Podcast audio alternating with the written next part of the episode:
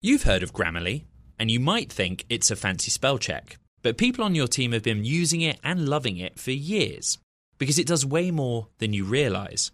Grammarly is a secure AI writing partner that works seamlessly across apps and websites and can write an instant first draft in a few clicks, not a few hours.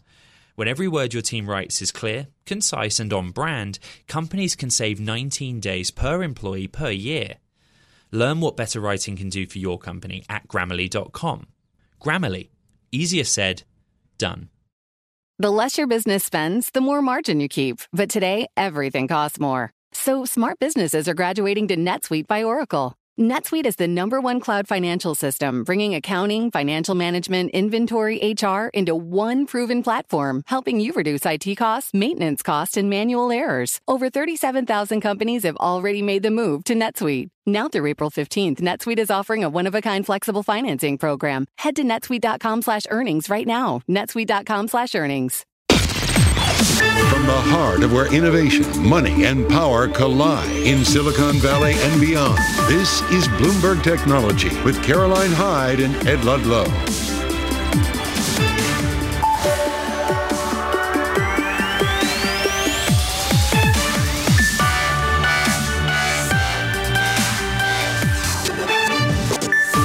I'm Caroline Hyde at Bloomberg's World Headquarters in New York. And I'm Ed Ludlow in San Francisco. This is Bloomberg Technology. Coming up, we talk all things crypto, from where venture capital flows are headed to a letter from lawmakers accusing Binance of lying to Congress.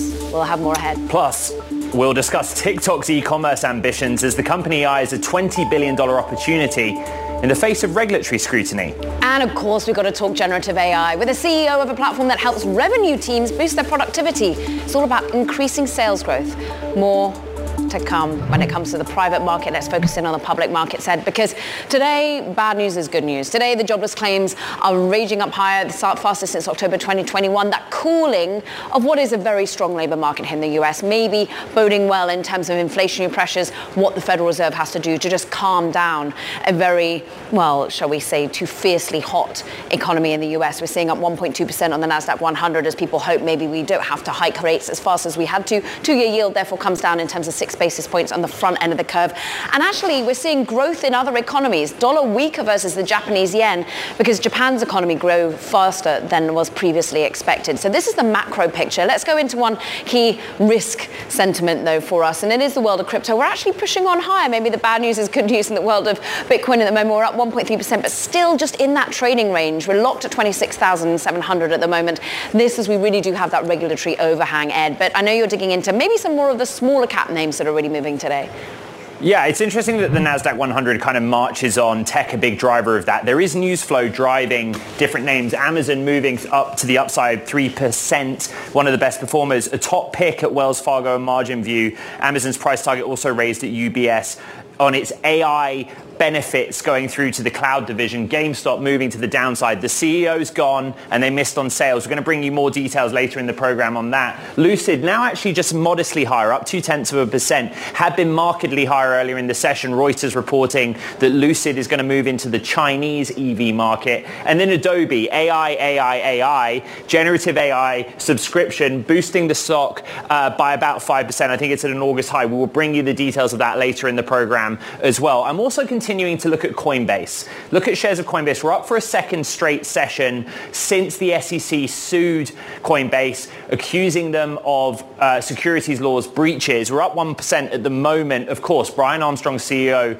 was on the show 24 hours ago giving Coinbase's defense talking about why he's happy to go to court and, and establish a baseline through the courts on how crypto exchanges should be governed in this country and also internationally. And we're going to dig deep into what's going on in this sector throughout the show, Kara. Yeah, let's talk about a different, different crypto exchange, a global one, because a pair of Senate Democrats, they're wanting the Justice Department to investigate whether Binance lied to lawmakers about its business practices. We, in fact, spoke with Senator Elizabeth Warren earlier. Let's just have a listen. It is a crime to lie to Congress. And uh, we have gotten information from Binance. They've given answers to me and to others in Congress that seem to be entirely inconsistent with now what the Justice Department, now what the SEC is charging that Binance has done. And I want the Justice Department to take a look. If they lied to Congress, they need to be held accountable.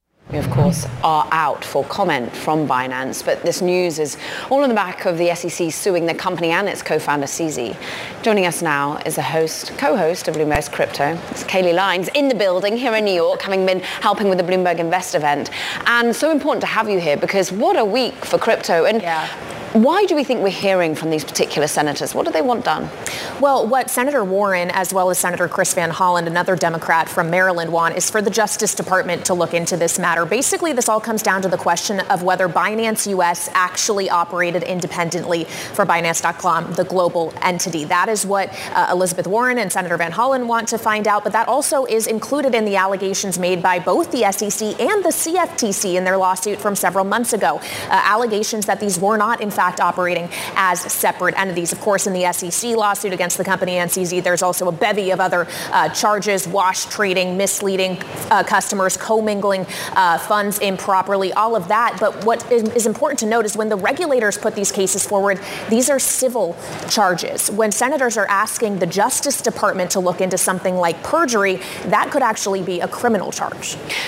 The point being, though, that who's responsible for this? CZ at the moment, I mean, he's out in the Middle East. Yep. He, of course, has various bank accounts. We seem to understand as well that money is flowing, and I know Ed wants to get to that in a moment. But, I mean, what about the leadership of Binance US ultimately here? Well, that's a really good question because, again, it was supposed to be operating independently. A lot of uh, pushback against that notion has been placed on the part of regulators and lawmakers as well. But the role of CZ is interesting because, as you said, he is in, in the Middle East at the moment. There is also another DOJ uh, investigation ongoing into potential sanctions violations. It would become a question of whether there uh, actually was something brought to the DOJ, what potentially extradition uh, might look like. So there's a lot of questions around the individual in addition to the broader exchange, which of course is the biggest in the world. And when the Justice Department is asking uh, for a freeze of Binance U.S. assets, we also have to keep in mind how this ultimately could impact the broader system. Overnight, Cathie Wood joined our colleagues over in Asia on that programming. And as we know, she's been adding uh, to holdings of Coinbase. This is what she had to say about the breadth of this situation, Kailey. And it is unfortunate that the SEC uh, took action against Coinbase the day after Binance and then seemed to mud uh, Chairman Gensler, as he was on uh, one of the major news channels, was trying to implicate Coinbase in the same way that he was implicating uh, Binance. No, the, they're, they're very different.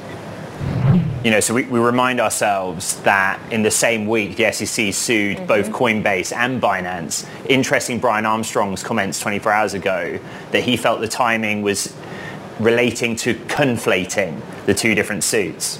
Yeah, and we have to keep in mind, as you rightly allude to, that the Binance uh, allegations from the SEC are fi- far wider ranging. Both were accused of, of, violating securities laws, but that really is that and the staking product is what uh, Coinbase was facing. So that becomes just a definition question about what is and isn't a security and ultimately the jurisdiction of the SEC. And as we talk about interesting timing, I was on Capitol Hill on Tuesday at the House Agriculture Committee, which was holding a hearing on the market structure legislation uh, that has been put forward by that committee and House Financial Services to try and delineate jurisdiction between the CFTC having control of digital commodities and the SEC when it comes to digital securities. And many of the lawmakers I spoke with at that hearing suggested that the timing was interesting. And one of them, Congressman uh, Zach Nunn, a Republican, was saying that it seems like Gary Gensler is trying to empire build and suggesting that he's trying to front run Congress, actually uh, setting the rules of the road by taking all of this action uh, at this time.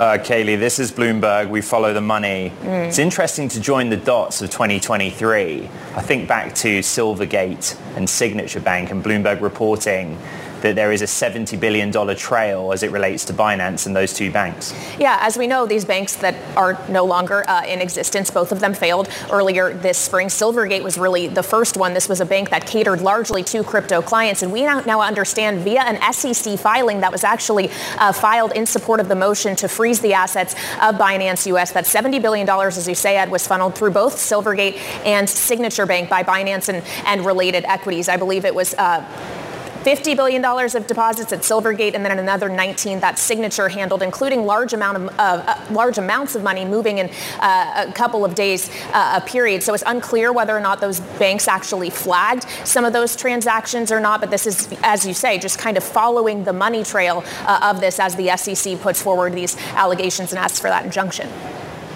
Bloomberg's Kailey Leinz visiting us from DC in New York. Thank you very much.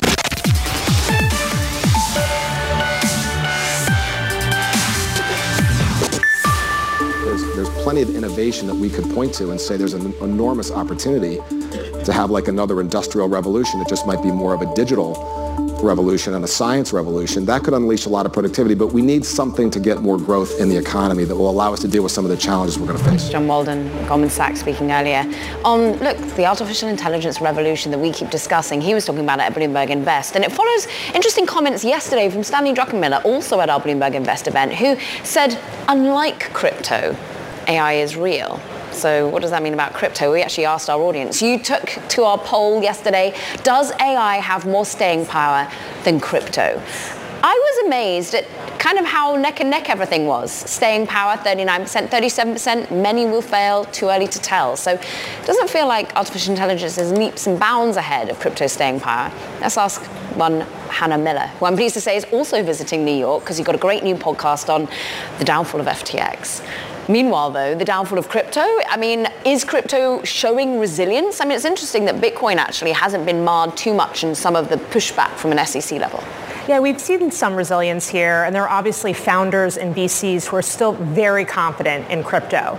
We have seen this shift, though, where some crypto founders and even some crypto VCs are diving more into the intersection between crypto and AI. So that's been really exciting to track. Okay, of course they are. And I remember that sort of meme that everyone suddenly an AI expert now and leaving crypto. But what is the intersection? Where are we seeing value being created, people getting excited? Yeah, so people see a lot of promise in using blockchain for identity. Hmm. So there's a startup called Tools for Humanity, which was co-founded by Sam Altman. They developed WorldCoin, which they say will provide proof of personhood, that you can use this blockchain-based identity to show that you are indeed human.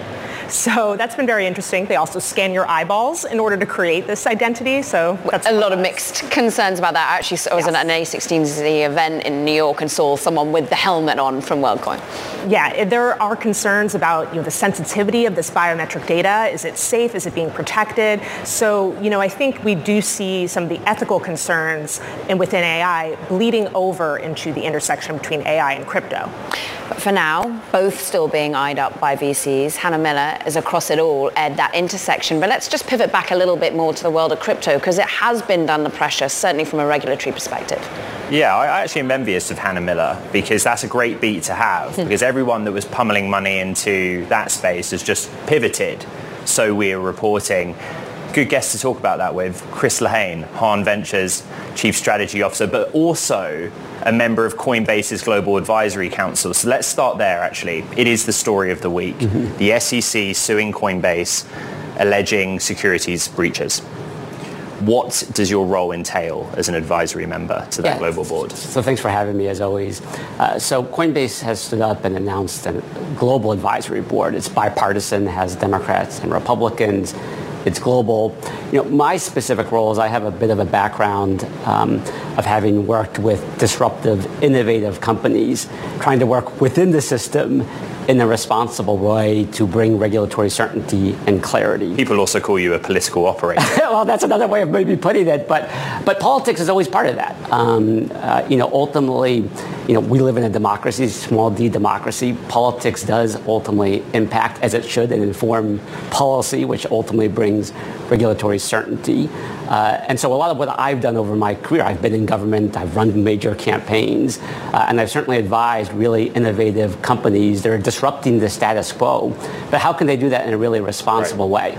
Uh, and I think Coinbase, you know, in the crypto space has been really that leading platform seeking to do it in a responsible way, U.S.-based, going through the processes, working with regulators. It's disruptive. It's trying to update the financial system. That's a big deal. But it's trying to really do it in a responsible way. Um, Brian Armstrong, 24 hours ago, was asked about the timing of the SEC filing suits against both Coinbase and Binance in a matter of 48 hours. Yeah. He, he, the word he used was conflate or confuse. What, what's your reaction to the timing of those two actions? So I grew up in Maine, and we used to have a saying, when you go to bed at night and there's no snow on the ground, and you wake up in the morning and there's snow, you can pretty safely conclude that it has snowed over the course of the evening. This is a sort of policy version of that. I think members of Congress, both Democrats and Republicans, have expressed concern about the timing of this. And I'll say this as someone who has been in government. Uh, historically in this country, our regulators that oversee financial sectors have been understood and really by design to be fair arbiters, to be umpires, to call balls and strikes. And I do think if you look at how this played out this week, taking something that's apples and something that's oranges, conflating them and putting them together, and doing it right before there's a major congressional hearing to actually begin the process of bringing clarity to this space, I do think that raises some serious, profound questions. Like, our system works because there is a rule of law. Part of that rule of law is those umpires calling those balls and strikes fairly. Uh, I think in this process, some real serious questions have been raised. Okay, so rules. Yep. I remember two years ago when Coinbase filed to go public, it wrote in no uncertain terms, there is a high degree of uncertainty regarding the legality of operations. It wrote, regulators may disagree with the company's view, it isn't covered by their rules. And Brian Armstrong's welcoming the opportunity to go to court and use that to set precedent is that a good idea, a good way of resolving this? You know, ultimately, you're going to have to break the eggs a little bit to make the omelet on this. I think that's part of this process and part of the journey. Um, and so I do think one way or the other, either through the legal process or through legislation, you are going to get clarity. And which is better to Well, look, in, in my view, as someone who comes out of politics and policy, like the country should have a first principles approach. Right? There should be a strategic approach to how you want to deal with this industry. The rest of the world is actually moving forward really fast to put frameworks in place. They specifically want to be crypto hubs because they understand that this is going to be a big part of the financial rails of the future. If you default to a legal process, companies like Coinbase will certainly get their clarity. Remember, this involves 12 tokens out of more than 200 that the platform has on its exchange, but you'll get the clarity through that. I think it's far better from a U.S. perspective, from an economic uh, competitive perspective, from a national security perspective, if you're actually doing this with a real strategy. Look, I was involved in the 1996 Telco Act. You know, that began with a really whole set of complex ideas. President Bill Clinton took a big step back and said, hey, look, at, let's have a first principles approach. I want tech to be based in the United States. That's what I want. And he put forth legislation and it was done in a bipartisan way.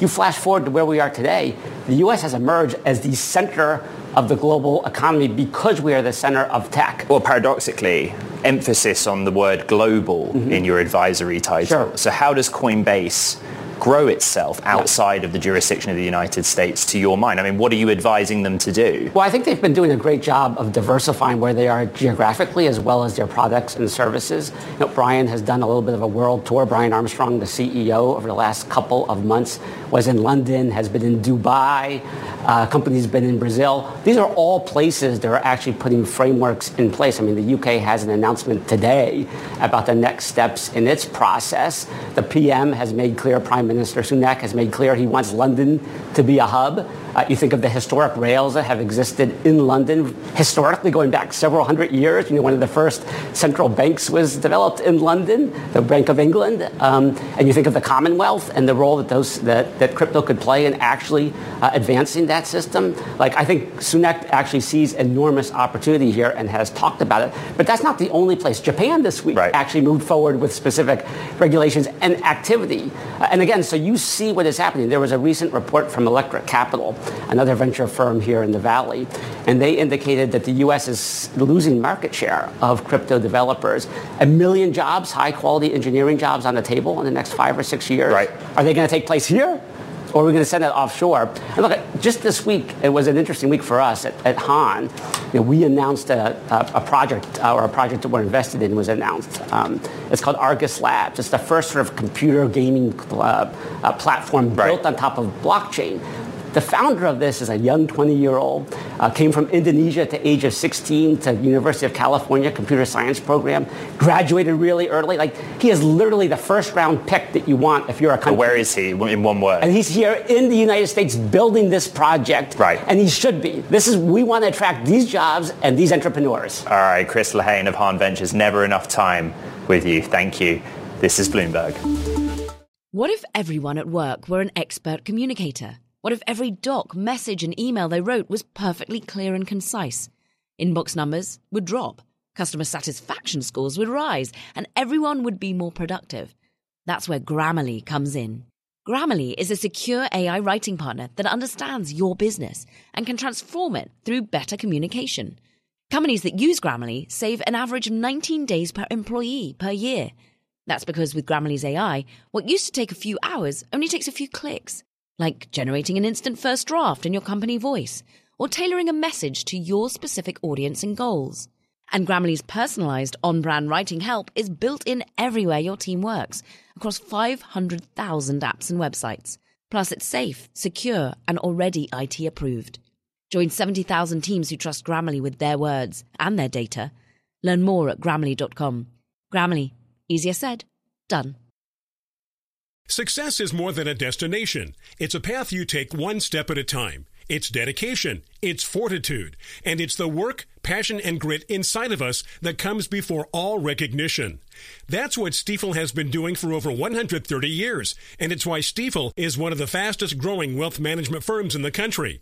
And Stifel goes beyond traditional wealth management to offer you a full suite of banking services, direct access to one of the industry's largest equity research franchises, and a leading middle market investment bank. Quietly, yet strategically, Stifel has built a company and culture unlike any firm on Wall Street. Because success is the drive it takes to keep pushing. It's the passion to keep investing. It's the best of each of us made better by the best in all of us. And that is where success meets success. Find a financial advisor at stifel.com. That's S T I F E L.com. Stifel, Nicolaus and Company Incorporated, member SIPC and NYSE.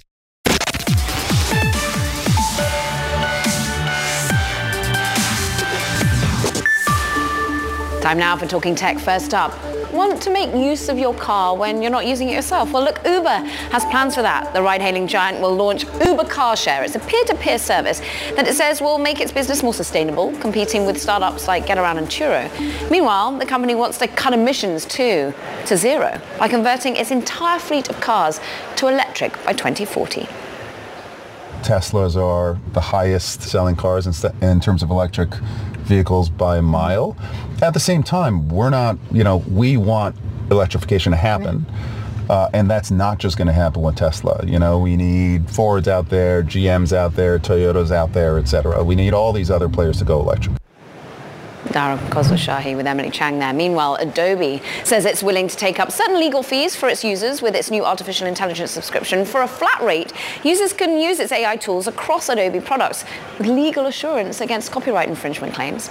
Plus, TikTok, it wants to expand its global e-commerce business to as much as $20 billion in merchandise sales this year. Sources say the video content apps is banking on rapid growth in Southeast Asia, in particular likes of Indonesia, expansion in Europe or here in the US. That's also expected, and it's interesting considering some of the legal pushbacks that we're getting from lawmakers in both particular regions, Ed. Yeah, I want to stick with this company in this story because it's one we track closely here with more details. Bloomberg's technology editor Sarah Frier. They're just plowing on business despite the regulatory headwind. It, it is. It's really fascinating too that this is this is an area that a lot of their competitors have stumbled on. We've seen Instagram try social shopping. We've seen YouTube.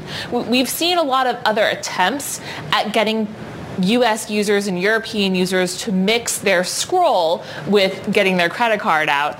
And it just hasn't worked as well in the US as it has in China. That's not to say that TikTok couldn't make it work because, of course, they've had great success um, in, in all of these endeavors that we thought they might not do well at. Um, but one reason they need to is because the advertising business, just like it is for everyone else, is slowing. Good diversification point there. Also, it probably won't be bad to get some big US European retailers liking the business model. I, I don't think it would be bad, and I, and I think also, um, when you look at this 20 billion number, they're not really relying on the U.S. and Europe to get there. They're going to be relying on Southeast Asia, in particular Indonesia, where this behavior is very strong. And so I, I think that you know, for this year, it's really going to be a, a test case in the U.S. and Europe, but they're hoping to get to that 20 billion mostly just by expansion in those markets. Well, getting some other key voices perhaps to fight for your well, remaining within certain countries and operating, I'm sure, wouldn't be a negative from outcome for these particular TikTok at the moment. Sarah Frier, always great to have her on.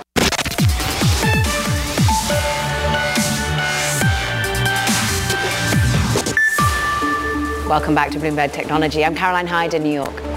And I'm Ed Ludlow out here in San Francisco, paying a quick attention uh, carried to the markets. Interesting day. A lot of green on the screen. Look at the Nasdaq 100. The charge continues up 1.4%. You talked about it earlier. It's a case of kind of good news is bad news or bad news is good news as it relates to economic data and the Fed jobless claims coming in higher than expected last week. Elsewhere, we see chips push higher. The Philadelphia Semiconductor Index up 1.3%. Yields pulling back a little bit, 3.7% on the US 10 year, and Bitcoin staying at around 26,500 US uh, dollars per token, there's been volatility in our favorite risk asset with what's been going on with the SEC, Binance, and Coinbase. Uh, in terms of specific movers, I actually want to take another look at Adobe. I know that we've got the details of what's going on in terms of the subscription uh, for their generative AI offering, but we're up 5% now. This is a stock trading at an August high, but the second best performer on the S&P 500.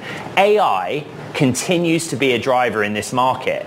In news flow, but also in equities. And I think that's so interesting because another day, another headline, and investors seem to buy it, Karen. And another announcement as well. They come thick and fast. We want to talk about the latest generative AI announcement coming from Gong. It's an AI platform that helps revenue teams really boost their productivity to increase sales growth. Today, they're announcing Gong Engage. An AI-driven sales engagement solution using customer interactions. Here to discuss the product and its own proprietary generative AI models, CEO Amit Bendov thank you for joining us, Amit. And look, how long was this in the making? Are you suddenly flurrying out new announcements because everyone else has got one, or has this been something that you're building for a while? I founded the company in 2015 when I realized that uh, I was a, a, CEO of a company here in New York City, mm. and I realized that our people are spending like way too much time entering customer information like into our CRM system and 99% of the work doesn't get done and they hate it. Mm-hmm. So my thinking was if AI can beat the world champion in chess and if AI can diagnose cancer better than doctor, why it can't do all these like drudgery better than people? That was the idea for Gong, and that's what we uh, uh, that's what we started, and that's what we've been building ever since. Okay, so if you've been building on these announcements, for example, since 2015, does it frustrate you that yesterday we had Twilio on discover, discussing their generative AI, the day before everyone's got some latest announcement?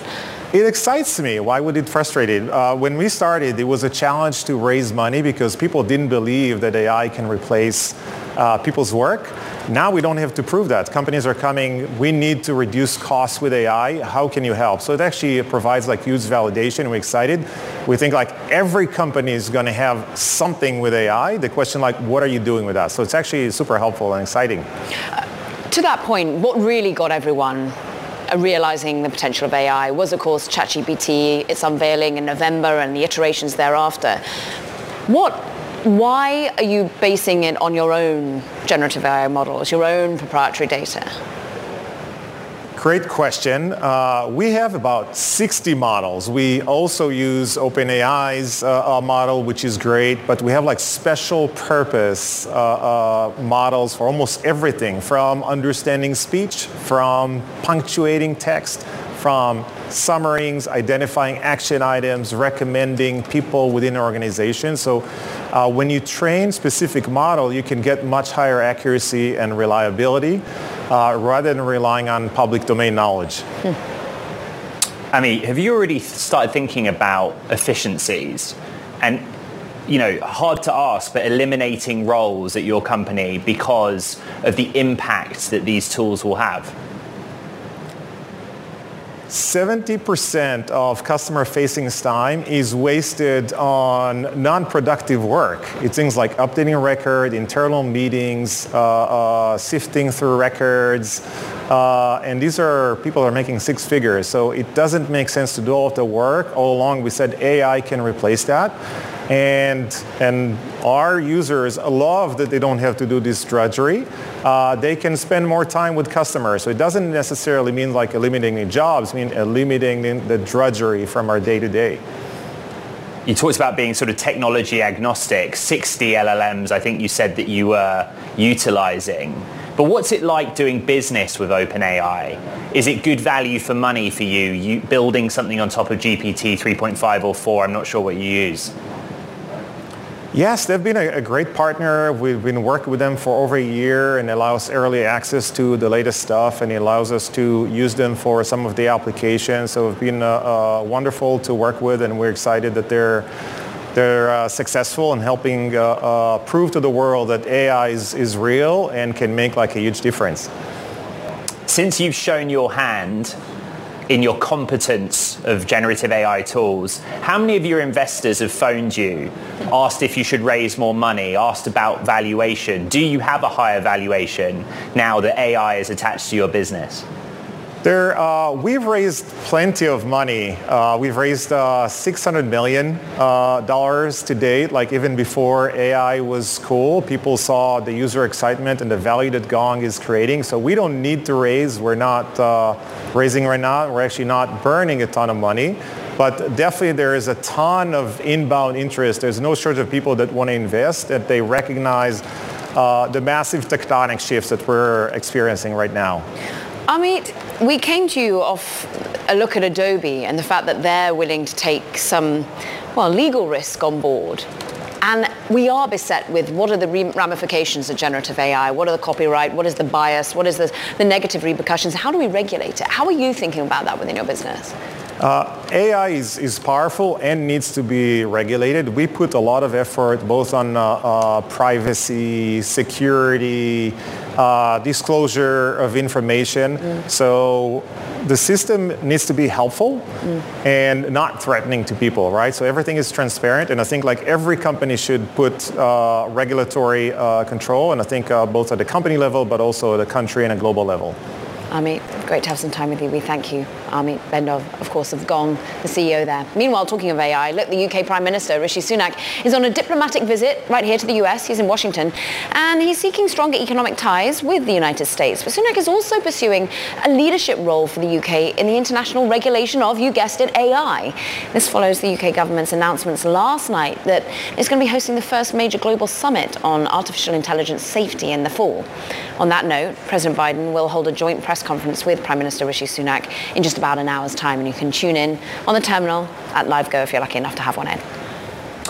Coming up, more on AI and on the investing side this time with Kleiner Perkins, Bucky Moore. That's next. Got to take a look at Carvana. This is a monster move. Currently up 42%, Caro. Mm. Had been up 51%. Biggest move on record on an intraday basis better than expected forecast for financial results. This is like the vending machine of cars, right? Picture it stacked high, you press the button the car you want and it spits out, but also a heavy emphasis on online sales during the pandemic, that shortage of second hand. Just, we'll, we'll track this one. It's absolutely insane. This is Bloomberg. What if everyone at work were an expert communicator? What if every doc, message and email they wrote was perfectly clear and concise? Inbox numbers would drop Customer satisfaction scores would rise and everyone would be more productive. That's where Grammarly comes in. Grammarly is a secure AI writing partner that understands your business and can transform it through better communication.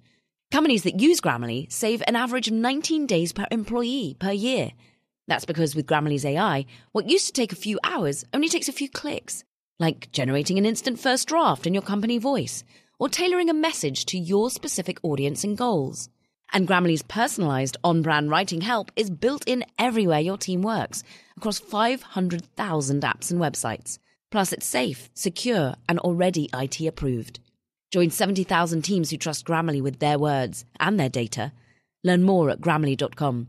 Grammarly, easier said, done.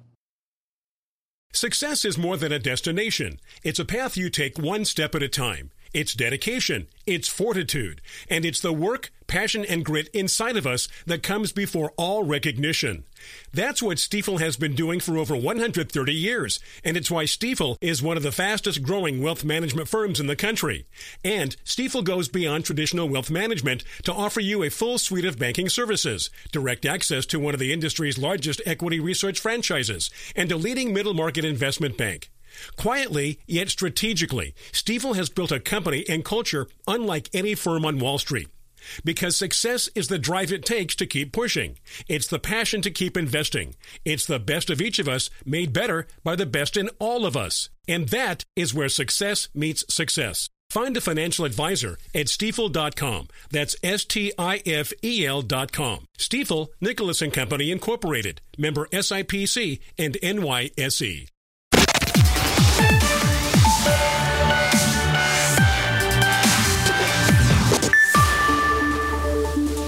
Artificial intelligence company Cohere has raised $270 million from a mix of venture capital and strategic investors, according to Cohere's president and COO.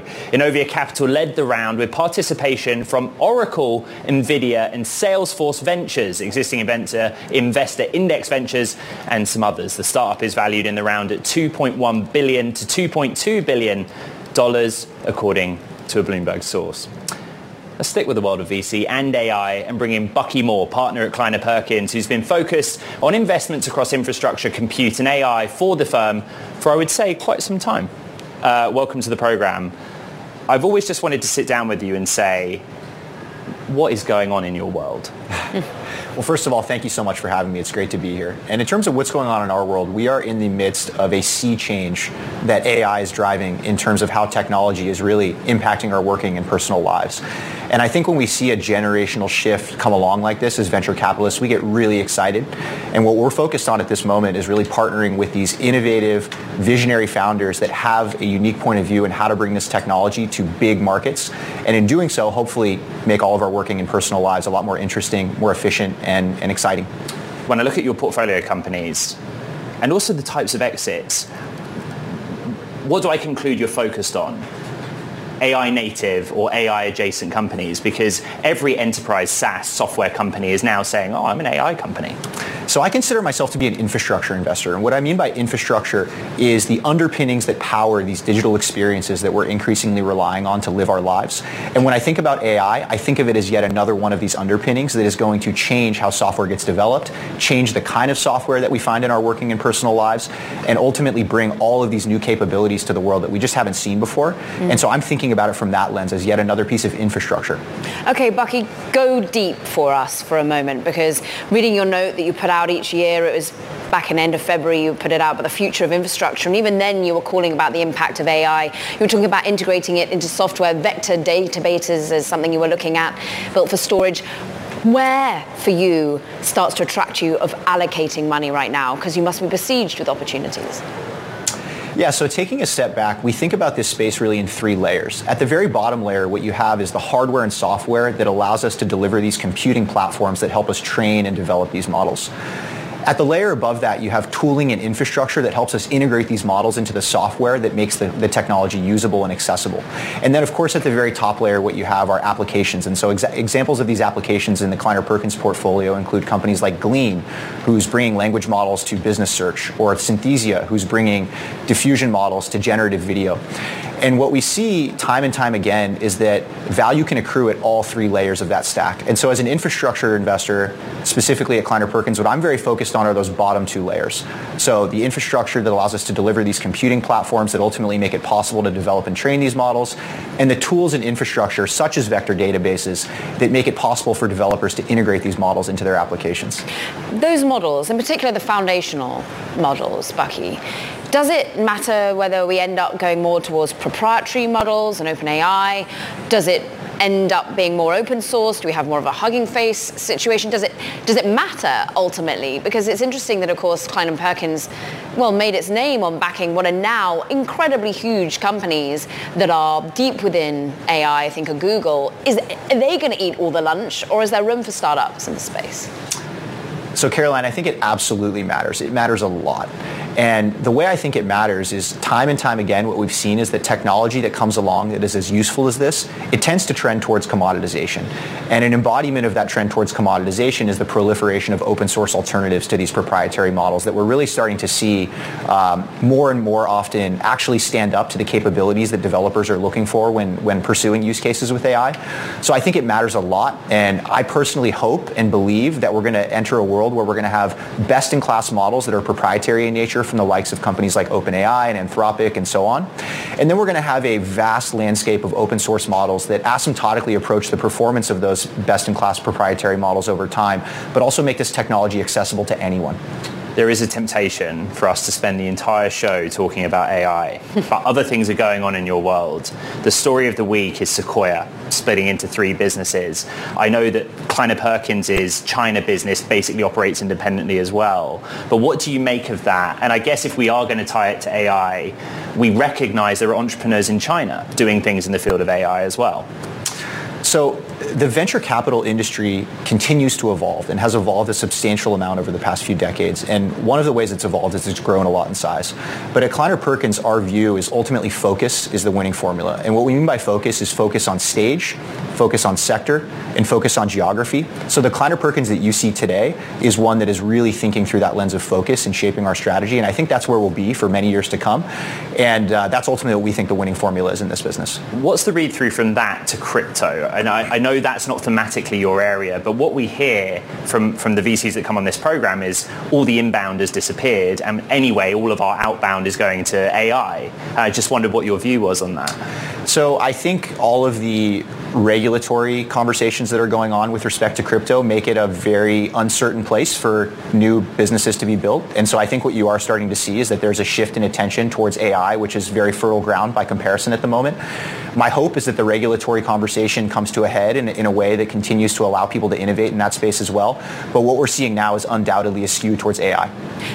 I hate to bring it up, but AI doomers or optimists? I mean, you sound relatively optimistic about all the productivity that can be drawn from this, but what do you make of either the worry about, well, the destruction of humanity, or indeed the more near-term risks of bias and, and other risks that are currently being involved in this situation when we apply AI? So I think it's absolutely critical that as we start to shape the future of this technology, both from the innovation and the regulatory side, that both of those sides come together so that one another's perspectives are heard and that we are able to balance safety and innovation as we move the regulatory landscape forward around this technology. And I think if we skew one way or the other too far, the outcome will be will be suboptimal. And so I think that balance is really what I'm looking for and what I'm optimistic that we'll find as an industry. Bucky Moore, it's been great having time with you. Thank you, partner at Kleiner Perkins.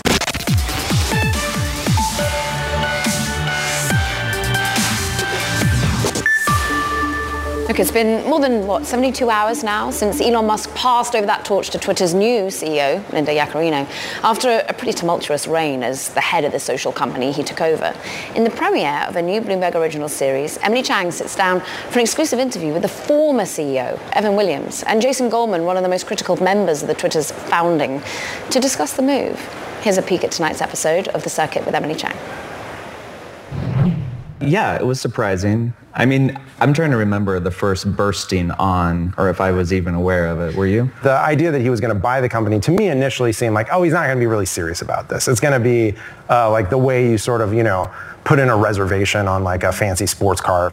There have been a couple moments where I'm like, oh, I started this thing with some other people a long right. time ago in this little office, and then the world's richest man bought it. Right. And it's this big news story. Like, how did how did that happen? That's weird. Was there any part of you that was like, oh, this is interesting. Maybe it's a I little was exciting. totally yes. I like interesting things to happen. Right. I am not a fan of things staying the way they are. I mean, the, that's why we do tech. That's why we start new things. Twitter had been getting better and better. Actually, the trajectory of improvements in the year or two uh, prior to Elon. But then I was like, Elon, holy, holy moly, he does crazy things. This will be interesting and fun. We'll see what happens. Yeah. we may differ on this point. yeah, I mean, I, I was just concerned because like everything he was talking about that he wanted to do with the product seemed pretty lightly considered.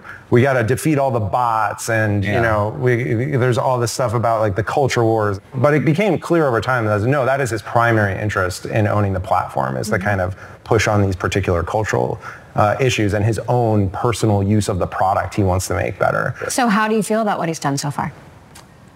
I don't think he's dialed it in quite right yet. Well, it's gone pretty poorly. I mean, of just objectively speaking, the moves fast sort of mythos is belied by that most of the things that have been pushed out the door, like Twitter Blue or view counts, make sure you amplify my tweets so that everyone sees them, uh, which is, again, if you own the product, you can do that. It's just a curious way to product manage a Guess global who's platform. here to talk more? Emily Chang, host of The Circuit. Congratulations. Thank you. Emily, they could laugh and be lighthearted, but it must be emotional. And moreover, they were observers. There were people there in the trenches who it was deeply emotional for, and you got to speak to them too. Absolutely. So, uh, Ev, it was interesting because you know he started off. You know, I was I was interested. I thought you know maybe this could be cool, but when it actually happened, I was sad. You know, I didn't think it was actually going to happen, and I was surprised at my own emotion. And he added that. Yes, Elon Musk is brilliant, but nobody's brilliant about everything. And I did talk to four former employees, a couple who were fired, one who was laid off, one who resigned, and they were also sad. So I think there's this level of grief at what could have been. Um, and the idea that Twitter's never going to be what it once was, even if it wasn't perfect, right? Even if it had a lot of work to do, even if things needed to be changed, um, you know, we're not going back to that. I think it's going to be hard. Emily, one of the few perks of this job is that I've seen the full episode. No spoilers here. But, you know, it's really authentic. You know, those are two well-known names. They balance kind of acknowledging that Twitter needed to change with it was it's not a success so far. What else can we expect in the series to come? What personalities? What kind of observations? So, you know, as you both know, I've been host. I hosted this show for a really long time, and it was so amazing to talk to all of these people over the course of 12 years. What I really wanted to do with the circuit was go out into the field and spend more time with these people who are making huge decisions that are affecting the lives of billions and billions of people. So, you know, we're going into Brian Chesky, the CEO of Airbnb's Home. We are talking to Bill Gurley over barbecue in Texas. You're seeing Natalie Portman there, who just uh, founded a women's soccer team, talking about how to apply tech models to women's sports. Satya Nadella. Uh, we're going inside OpenAI, and you know, it was just a huge opportunity to talk about how tech Right. is changing at this moment in time. No spoilers, but Emily and I will be doing a Twitter Spaces at 4 p.m. Eastern, 1 p.m. Pacific later, and we'll give you some more details. Emily Chang, so good to see you. New episodes of The Circuit airing every Thursday, 10 p.m. Eastern on Bloomberg TV. You can also catch it on the Bloomberg app, 8 p.m. Eastern, Bloomberg.com, and the companion podcast. That's it for Bloomberg Technology. This is Bloomberg. What could you do if your data was working for you and not against you? With Bloomberg delivering enterprise data directly to your systems, you get easy access to the details you want, optimized for higher level analysis, and financial data experts committed to helping you maximize your every move. Our data is made for more, so you can show the world what you're made of. Visit Bloomberg.com slash enterprise data to learn more.